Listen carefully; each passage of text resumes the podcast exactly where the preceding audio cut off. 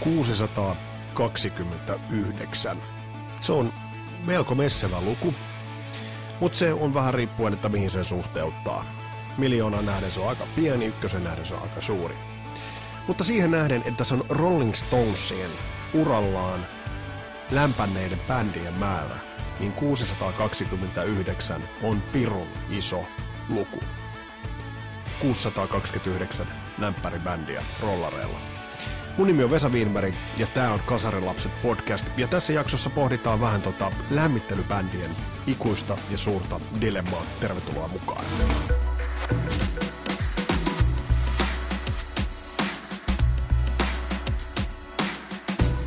Ihan ensi alkuun on pakko ottaa kiinni siitä, että mulla on ollut tapana käyttää niin sanottua eruption-liukua aina kun joku vähän niin vituttaa tai, tai harmittaa.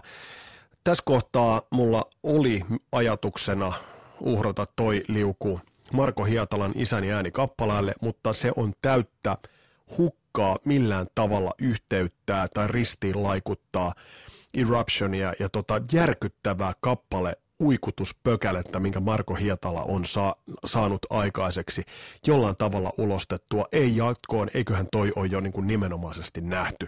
Mutta mennään itse asiaan ja näihin lämpäribändeihin. Te tiedät, tiedätte sen dilemman, mikä lämpäreihin ja lämmittelybändeihin. Käytetään siitä nyt sitten mitä nimeä tahansa. Mehän voidaan puhua support act, special guest, uh, featuring, lämpäri, se pakollinen riesa – mikä bändi siellä on, onkaan. Mä en ole ikinä tuosta kuullutkaan. Eli tar- tavoitehan on se, että tuodaan siihen perinteisesti, kun nyt puhutaan sellaisesta vanhan liiton niin sanottu bill, eli semmoinen akti tai semmoinen kahden bändin paketti, joka kiertää. Eli siinä on se läppäri, joka soittaa pienemmillä valoilla, pienemmän siljän tien. Mutta tämä on semmoinen asia, joka mua on aina pohdituttanut. Oikeastaan tämä podcastin idea tuli hiljattain, kun mä YouTubessa törmäsin amerikkalaisen rock podcast, videocast kollegani, aika muuten jelheitä sanoa kollega, kollega miehestä, mutta Eddie Trunkin pohdintaa siitä, että minkä takia Whitesnake soittaa tällä hetkellä Jenkeissä sellaisille 1500-3000 ihmisen saleille, ja minkä takia Def Leppard vetää Jenkeissä stadioneita täyteen. Ja tähän Eddie Trunk löysi syyksi sen, että Def Leppard on aina rakentanut uransa ja kiertueensa nimenomaan tällaisten äh, hyvien bändikombinaatioiden varaan. Nyt ihan hiljattainkin, ja nimenomaan hiljattain, Def Leppard esimerkiksi kiersi Jenkeissä ja kiersi todella isoja stadioneita. Mäkin itse asiassa hämmästelin, että veti ne kaikista suurimmat ladot ja veti täyteen. Mutta sitten, ja siellä Aisa-parina oli legendaarinen Journey, mikä ei eurooppalaisesta katsantokannasta katsottuna nyt ole läheskään niin järeä kuin mikä se sitten merkitykseltään tuolla Amerikassa on. Hei oikeastaan, jos Don't Stop Believing soi Sopranosin – mystisen eeppisessä loppukohtauksessa, niin se kertoo bändin statuksesta jotain. Mutta kuitenkin, Def Leppard kiersi, ja mulle tuli pikku yllätyksenä, mutta sitten loppupeleissä aika loogisena, että eihän siellä Def Leppard soittanut sitten jälkimmäisenä. Ilmeisesti soittiko joillain keikoilla, mutta siellä Journey saattoi päättää sen illan. Mutta tästä päästään siihen, että nämä on valintoja. Def Leppard on tehnyt tämän pirun fiksusti, on kieltänyt Kissin kanssa ja, ja, ja tällaisten, tällaisten äh, että rakentaa sen kokonaisuuden, joka vetää. Ja tästähän niin kuin tietysti kaikessa kaupallisuudessa ja kaupallisessa toiminnassa pitäisi olla kysymys. He ovat tehneet sen hyvin, Whitesnake on tehnyt sen huonommin. Ja sen verran otan takaisin edellisen jakson puheesta, Whitesnakein uusi levy on ihan ok. Se on ihan siis, se on, se on ihan ihan mukiin menevä, mutta, mutta tässä vaiheessa mukiin menevät levyt eivät ihan hirveästi nappaa. Mutta mennään vähän pohtimaan tätä lämpäriasetelmaa tarkemmin.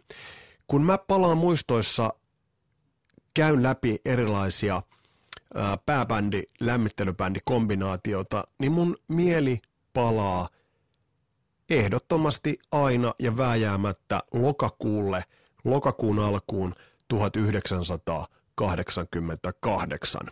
Tolloin nimittäin kuumeisesti odotettiin Helsingin jäähalliin keikkaa, jossa olisi Seventh Son of the Seventh Son-levyn julkaissut Iron Maiden, ja lämpärinä oli Halloween, saksalainen Halloween.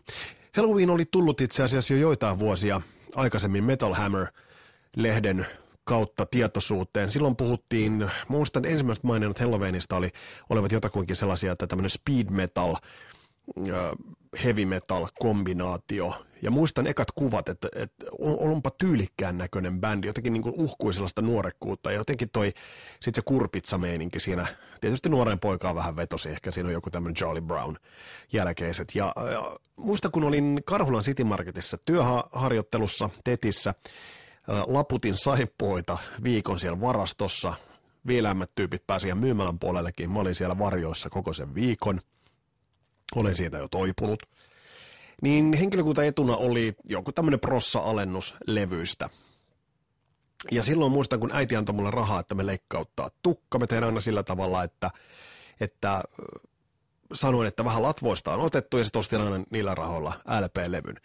No sen TET-harjoittelun päätteeksi ostin Halloweenin Keeper of the Seven Keys ykkösen ja voi pojat oli myyty. Oli niin myyty. Se oli niin kova. Se on edelleen niin järkyttävän kova. Se on niin kova, että näiden Keeper of the Seven Keys ykkösen ja kakkosen jälkeen itse asiassa järjestyksessä siellä taustalla paras power metal-levy, mikä on, on Twilighting yhtyeen ensimmäinen Delirium Veil – levy, josta muuten oma jakso tulossa, mä lupaan sen. Se on niin, niin kova levy edelleen.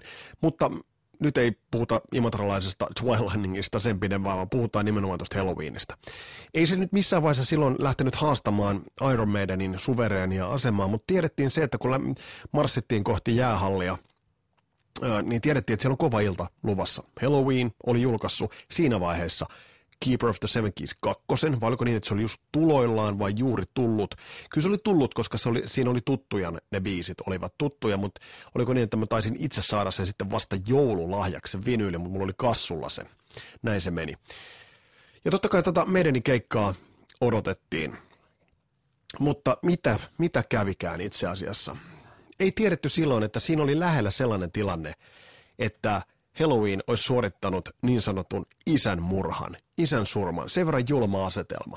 Nimittäin Halloween oli täydessä minttikunnossa tolloin. Siis äärimmäisessä tuloskunnossa, pelikunnossa ja pojat ne soitti hyvin.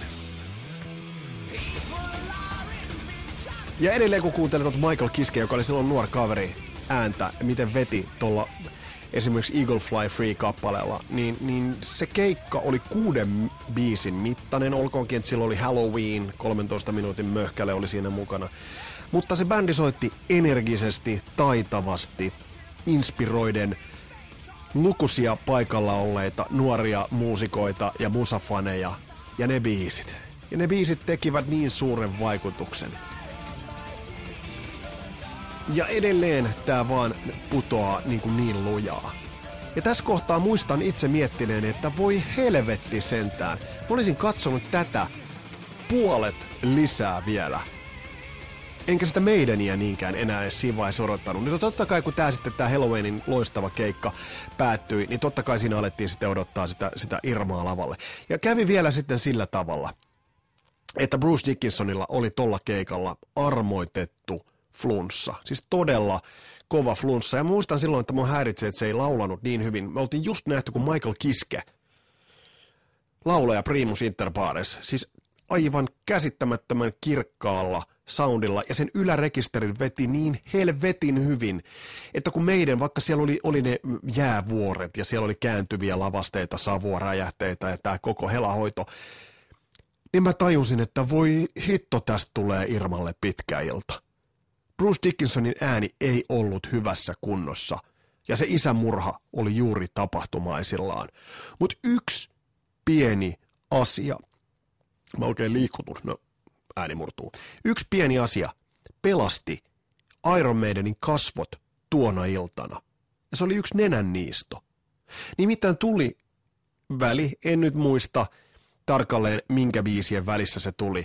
Jos muuten haluatte hyvät raportit äh, lukea – meidän Suomen vierailusta, käykää rautaneito.comissa, siellä, siellä löytyy kaikki statistiikat ja lehtijutut ja ynnä muut, ynnä muut. Mutta en muista minkä biisin jälkeen Bruce Dickinson sanoi, että ääneen, että hänellä on kova flunssa, kova nuha, valittelee sitä, otti nenäliinan ja niisti nenänsä siihen äänekkäästi, sillä tavalla mikin lähelle, että yleisö kuuli sen. Ja jengi meni ihan sekaisin, siitä niistosta. Ja muistaakseni Bruce siitä jotain sanoikin. Ja sitten vielä, oliko siinä välissä vai seurausvälissä, kun sinne oli joku heitti lavalle, tai oliko lavalle jäänyt semmoinen pien kurpitsa, niin potkas sen pois ja sanoi, these fucking pumpkins are everywhere. Ja siinä kohtaa se oli ikään kuin se synninpäästö, tämä niisto. Osoitti inhimillisyytensä, noteras Halloweenin. Ja tässä kohtaa se oli iso juttu. Nimittäin siinä oli tapahtumassa sillä tavalla, että jos meidän olisi jollain tavalla puskenut sen niin kuin, ää, päätä seinään, niin siitä illasta voittajana kehästä olisi kävellyt nuoren, viiden nuoren saksalaisen kokoonpano Halloween. Mutta se oli hyvä paketti, se oli rohkea paketti Iron Maidenilta. Ja nyt kun näitä tarkastellaan näitä erilaisia lämpärikombinaatioita, niin täytyy aina muistaa se, että millaisen riskin esimerkiksi se pääbändi ottaa, kun ottaa siihen erittäin vitaalisen lämpärin. Yhden tällaisen riskin otti Black Sabbath vuonna 1978, kun otti lämpärikseen Van Halenin. Ja nyt jälkeenpäin ajateltuna, niin, niin se on ollut ihan siis silkkaa itsemurhaa tuo hanke. Uransa ehkä sellaisessa kovimmassa nousukiidos, ei vielä missään huipussa, mutta siinä vaiheessa, kun se raketti laukastaan, niin just siinä, kun se sytytyslanka palaa, ja bändi on intoa täynnä kuin ilmapallo, niin Black Sabbath ottaa sitten heidät lämpärikseen. Eikä siinä mitään. Mutta tässä vaan sitten kävi, että että kun tämä kiertue vei heidät läpi 124 keikkaa Jenkeissä, kaksi Kanadassa, 39 Euroopassa ja 9 Japanissa, kaiken kaikkiaan 174 keikkaa 10 kuukauden aikana, toi hautas Black Sabbathin ja toi nosti Van Halenin. Ja jollain keikoilla Van Halen veti bääbändinä. Tuossa kohtaa se harkinta ei ihan niin kuin täydellisesti pelannut. Ja, ja voidaan ajatella, että tollainen voi olla bändin kannalta niin kuin aika tuhosakin ja tuossa tapauksessa saattoipa olla, että se oli sitä naulaa, naulaa arkkuun. Mä voin vaan kuvitella, että mikä fiilis on ollut sitten katsoa. Sä tiedät, sun oma keikka on tulossa ja sä näet, että siellä vetää David Lee Rotin ja Eddie Van Halenin johdolla bändi vetää niin kuin yleisöä täysin sekaisin äh, mielenkiintoinen, kaiken kaikkiaan tosi mielenkiintoinen kombo. Mutta on näitä vähän niin kuin mu- muunlaisiakin yhdistelmiä, jotka ovat sitten jälkeenpäin olleet aika erikoisia. Yksi erikoisimmista tosi mainittu Whitesnake. 87-levyn jälkeen levy oli lista ykkösenä. Silloin Girls Girls Girls kiertuetta vetävä Mötley Crue otti äh, Whitesnakein lämpäriksi. Bändi, jolla oli lista ykkönen.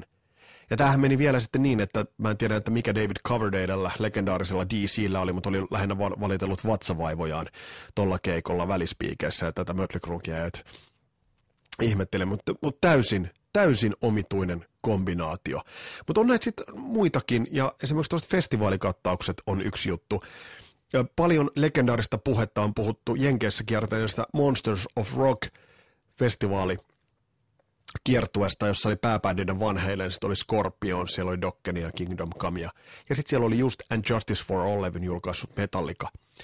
Ja voi vaan kuvitella, että millaista jälkeä Metallica teki, koska toi And Justice for All-levy oli Jenkeissä, se oli todella isosti läpilyönyt levy, joka soi kaikkialla. Ja se oli iso levy, ja toi kesä 88, kun ne veti ne isot stadikat läpi, ja Metallica sai hyvän slotin, ei ihan alussa, mutta ei siellä sitten ihan lopussakaan, niin on ollut varmaan hienoa vetää. On siis ollut todella, todella hienoa vetää. On kaikenlaisia surullisiakin tarinoita näistä lämpäribändeistä, erilaisia pay-to-play-juttuja. Puhutaan esimerkiksi Great White-bändin ja suomalaisen Havana Blackin yhteistyöstä. Huhuthan kertovat, että Alan Niven Great Whitein manageri kauhistui niin paljon siitä, kun Havana Black veti niin hyviä heivasen äijät pois kiertuelta. En tiedä, pitääkö paikkansa. Omia nostoja on, on ihan pakko tehdä muutamia. Ja niin paljon kuin Tommi Läntisestä puhutaan pahaa, niin kuunnelkaapa tämä juttu. Kuunnelkaa tämä tää huolella. Nimittäin David Lee Roth oli tulossa äh, silloin Little Lane Enough-levyn jälkeen oli tulossa Suomeen keikalle. Ja lämpärinä piti olla Warrant, eli tämä Cherry Pie-bändi. Kevyet mullat vaan Jani Lanelle, miten se nimi nyt ikinä lausutaankaan. Ja tuli tieto, että Jenny Lane putosi lavalta. Mikä muusikoilla muuten on, ne ei pysy siellä lavalla, niitä putoilee sieltä. No Jenny Gers olisi voinut pudota toisenkin kerran, mutta mut se siitä. Tuli tieto, että Warrant on perunut ja että tilalla on boikot. Boikot. Ja tässä kohtaa oli, että ei odotusarvoja, ei paljon ollut, mutta koska haluttiin niin, saatiin liput ykkösjäälle, ja haluttiin niin lähelle sitä lavan etureunaa, että nähdään Davesit ja näistä, niin sinne piti mennä ajoissa ja meidän piti vain nyt sietää se boikot. Yksi suurimpia yllätyksiä oli boikotin keikka Helsingin jäähallissa silloin, oliko vuosi 90-91. Muista, kun bon, äh, Boykot tuli lavalle Well It's My Life biisillä, joka löytyy Lightning Strikes Back-levyltä, niin Turun tulikukko Tommi Läntinen ei ole ikinä näyttänyt niin siistiltä. Rinta Rottingilla. Tiedetään, että siellä on David Lee Roth pääbändinä ja Tommi Läntinen, Hombre Lampinen kevyet mullat myös hänellä tulee siihen lavan eteen ja ottaa sen yleisön. He ottivat yleisön, he ottivat jäähallillisen porukkaa näppeihin. Liki pitäen yhtä kyrväkäs veto kuin se. En ollut itse paikalla, mutta olen kuullut lukuisia tarinoita siitä, kun Anssi Kela menee lämmittelemään Eric Claptonia akustisella kitaralla. No se on ensinnäkin, Eric Claptonilla ei varmaan ollut hajuakaan, kuka häntä lämmittelee, eikä häntä ole kiinnostanutkaan se. Mutta se, että Anssi Kela ottaa sen tilaisuuden, onhan se jotain uskomatonta. Mutta tsekatkaa hei, Lightning Strike Back, loistava boykot-levy. Mutta se siitä, se boikotista, ja, ja se oli tosiaan, se oli komea keikka boikotilta, ja uskon, että joskus olisi kiva kysyä Tommi Läntiseltä, että mitä muistaa tuosta keikasta. Mutta se keikan aloitus tuolla Well It's My Life-biisillä, se oli huikea. Se oli kerta kaikkiaan huikea. Mutta on sitten niitäkin tilanteita, että sä menet kuuntelemaan lämpäribändiä, ja itse asiassa kun sä kävelet sitten illan jälkeen hallinovista ulos, niin sä et muista sen pääbändin biisiä, vaan sulla soi mielessä sen lämpäribändin musa. Vaikka et se on kuullut sitä ikinä aikaisemmin. Mulla on kerran käynyt tällä tavalla. Ja se oli vuonna 1993. Silloin Bon Jovi tuli Suomeen Keep the Faith-levyn myötä ja tiedettiin, että siellä on lämpärinä Rockhead. Ei ollut mitään havaintoa. Silloin, silloin ei eletty internetin aikaa, ei mulla ollut mitään tietoa, että mikä tämä Rockhead edes oli. No nyt on helppo sanoa, että se on legendaarisen tuottaja Bob Rockin bändi. Varmaan tämmöinen projekti, kun on ollut vähän spare-aikaa studiossa, niin on, on väsätty levyä ja bändin oma nimeä kantava levy ilmestyykin vuonna 1993. Kannattaa tsekata, löytyy Spotifysta. Heitän tonne kasarilasten Facebook-ryhmään ton levyn. Mutta ei ollut, siis täysin nolla odotukset. Täysin, täysin nolla odotukset. Ei ollut niinku minkäännäköistä ää, mielikuvaa, että mitä toi keikka toisi tullessaan. Ja se on niitä ilosimpia hetkiä, kun sä tajuat, että jumalauta, sinne on niinku hommattu sulle toinenkin hyvä bändi, ei mitään roskaa. Onhan näitä sellaisiakin kaksikoita, nämä meidän Trivium vedot muun muassa. Ja on, on, kyllä se tulee mieleen lukuisia, että tahallaan hommataan niinku huono lämpäri. Mutta silloin kun pääbändi uskaltaa haastaa itsensä, kuten meidän 88 jäähallis Halloweenin kanssa ovat sittemminkin kiertäneet, ja sitä Rockhead. Musta tuntuu, että koska Bob Rock oli John Bon Jovin tuttu, ja ne on hommannut lähden kiertämään, että pidetään kesähauskaa Euroopassa ja, ja näin. Mutta se musiikki teki siitä kohtaa vaikutuksen. Kundeille oli annettu todennäköisesti ihan hyvä lavakattaus, ei oltu sniidultu soundeissa, ja keikka jätti hyvän fiiliksen, biisit jäivät päähän ja edelleen Rockheadin levy on meikäläisellä ihan jatkuvassa soitossa. Tsekkaa ihmeessä. Hyvää sellaista niin kuin perus, perusrockia. Ja tossa tullaan just siihen, että, että ketä tässä palvellaan tehdäänkö tässä, haetaanko egoboostausta artistille itselleen, vaan haetaanko yleisölle sitä maksimaalista palautetta tai maksimaalista kokemusta, että saa rahoille vastin, että siellä on kaksi hyvää bändiä. Ei se ole sulta mitään pois, jos sä oot pääbändi ja siellä joku tykittää sulle lauteet lämpöiseksi. Sinne on paljon kivempi mennä kuin se, että siellä on niin kuin jäätävän huono tunnelma. Nyt on muuten mielenkiintoista näinä päivinä Santa Cruz lämmittelee Bon Jovia ja niin kuin mä oon sanonut, Bon Jovi näyttää tällä hetkellä Robert Redfordin ja Bill Clintonin sekoitukselta ja laulaa jostain helvetin droppivireestä. Ja kun tiedetään, että sinne Archie Cruz johdattaa nuorikkonsa lavalle, ne puhaltaa todennäköisesti, vaikka viime Tell Me Why biisi nyt onkin vähän tämmönen It's My Life äh, pastissi, niin puhaltaa varmasti lavalta Bon Jovin. Ja niin sieltä tapahtuu, se on rokin evoluutiota. Mutta tää kertsi, silloin kun kävelin jäähallista pois, tää oli mulla mielessä, ei yksikään Bon Jovi biisi ota tää haltuun. Ja kiitos, että oot ollut kuulolla. Tässä oli tämänkertainen äh, kasarilasten podcast pohdinnassa olivat tosiaan lämmittelybändit, support-aktit. Heitä tonne mm, kasarilapset Facebook-ryhmään omia ikimuistosimpia lämpärikaksikoita. Katsotaan millaista listaa sinne saadaan. Hei, mun nimi on Vesa Wienberg. Oikein mukavaa alkavaa kesää. Kiva, että olit kuulolla. Moro!